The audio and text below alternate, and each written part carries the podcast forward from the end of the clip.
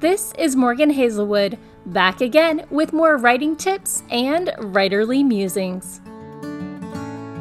Today, I'm here to share with you what you have to give up when writing. For Catholics and a few other Christian denominations, the season of Lent is upon us. Now, I wasn't raised Catholic, but I can appreciate the sentiment of giving something up. In years past, I've discussed what I've given up for my writing in my life. This year, I'm going to do the same, but instead of talking about things external, I'm going to talk about internal things. Giving up my fears. This year, I'm going to give up my fear of running out of ideas. When I'm looking down the barrel of an empty page, I have felt the fear that I'm out of ideas, that I've finished telling all the stories that I have inside of me, that the ones I've managed to write were the ones that were inside me and lived there and grew with me, and anything new just doesn't belong. And then I start to play around with some new world concept or setting or character, and slowly, ever so slowly, a story starts to come to me from the shadows, and I follow its path through the darkness and onto the page. This year, I'm giving up my fear of not finishing the story.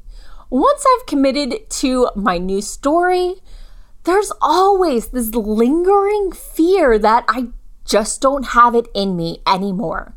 That I might have forgotten how to do this whole writing thing. That I don't know where I'm going with this story. But all first drafts suck. No matter how many times I'll have to rewrite it in the future, that doesn't stop my first crappy ending from counting as finishing the story. Next up, I'm giving up my fear of not finding the right voice. Now, I've got a story, my gender bent Robin Hood, sitting in my drafts folder that I haven't touched since November of 2017. It has two different voices, and neither of them are right for the story. And I need to figure out what story I'm trying to tell adventure, romance, who knows, historical fantasy. The story needs something else. And I have just plain been too scared to go back and rewrite it the way it was meant to be told. I've been distracted with other stories, it's true, but I know I've been avoiding it. But I started that story once before, and I like the voice it was in. I just need to make myself sit down and rewrite the full draft in the voice of that false start. And then I think I've got something. My next fear I'm giving up the fear that my plotting is weak. Now, I like world building. It's not like I'm a writer who plots out the world and creates a story to explore, but I enjoy the what if exercise and following each choice to its repercussions. I like my characters, especially my main characters. My secondary and background characters aren't quite two dimensional, but they could probably use a little more oomph. And the choices of my main character, though, are what lead the plot. But I fear that my logic is missing something obvious, or that I'm following the most logical path for my characters because it's the path of least resistance.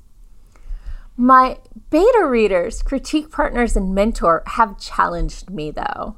And I have found that I know the reasons and the logic behind why things happen in my world, in my story, the way they do.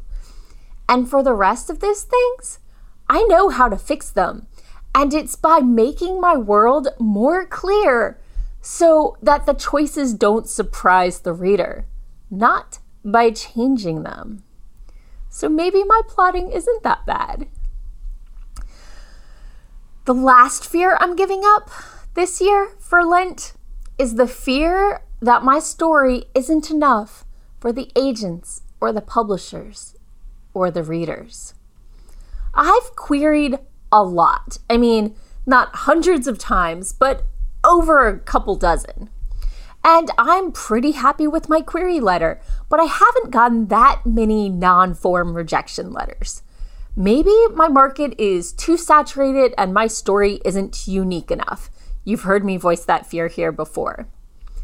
Maybe my potential readers will think that my story sounds pleasant, but just doesn't have that special spark, that something that makes them want to take it home with them. And then I remind myself there are tons of agents out there, and one of them is bound to want my story. And if I don't manage to find them, I can always indie publish and seek my own audience. No matter the size of my audience, I am going to have readers who love my story. I already do, just from my author friends who have read my work. And their support and appreciation means the world to me. You know who you are. So tell me, what sort of negativity has infiltrating your work, your life? What are your fears that you're ready to let go of? And that's all for today. Thanks for listening. If you enjoyed this episode, hit that subscribe button and share it with all your friends. It goes a long way towards helping people find me. And I'll be back again next Monday with more writing tips and writerly musings. Bye bye.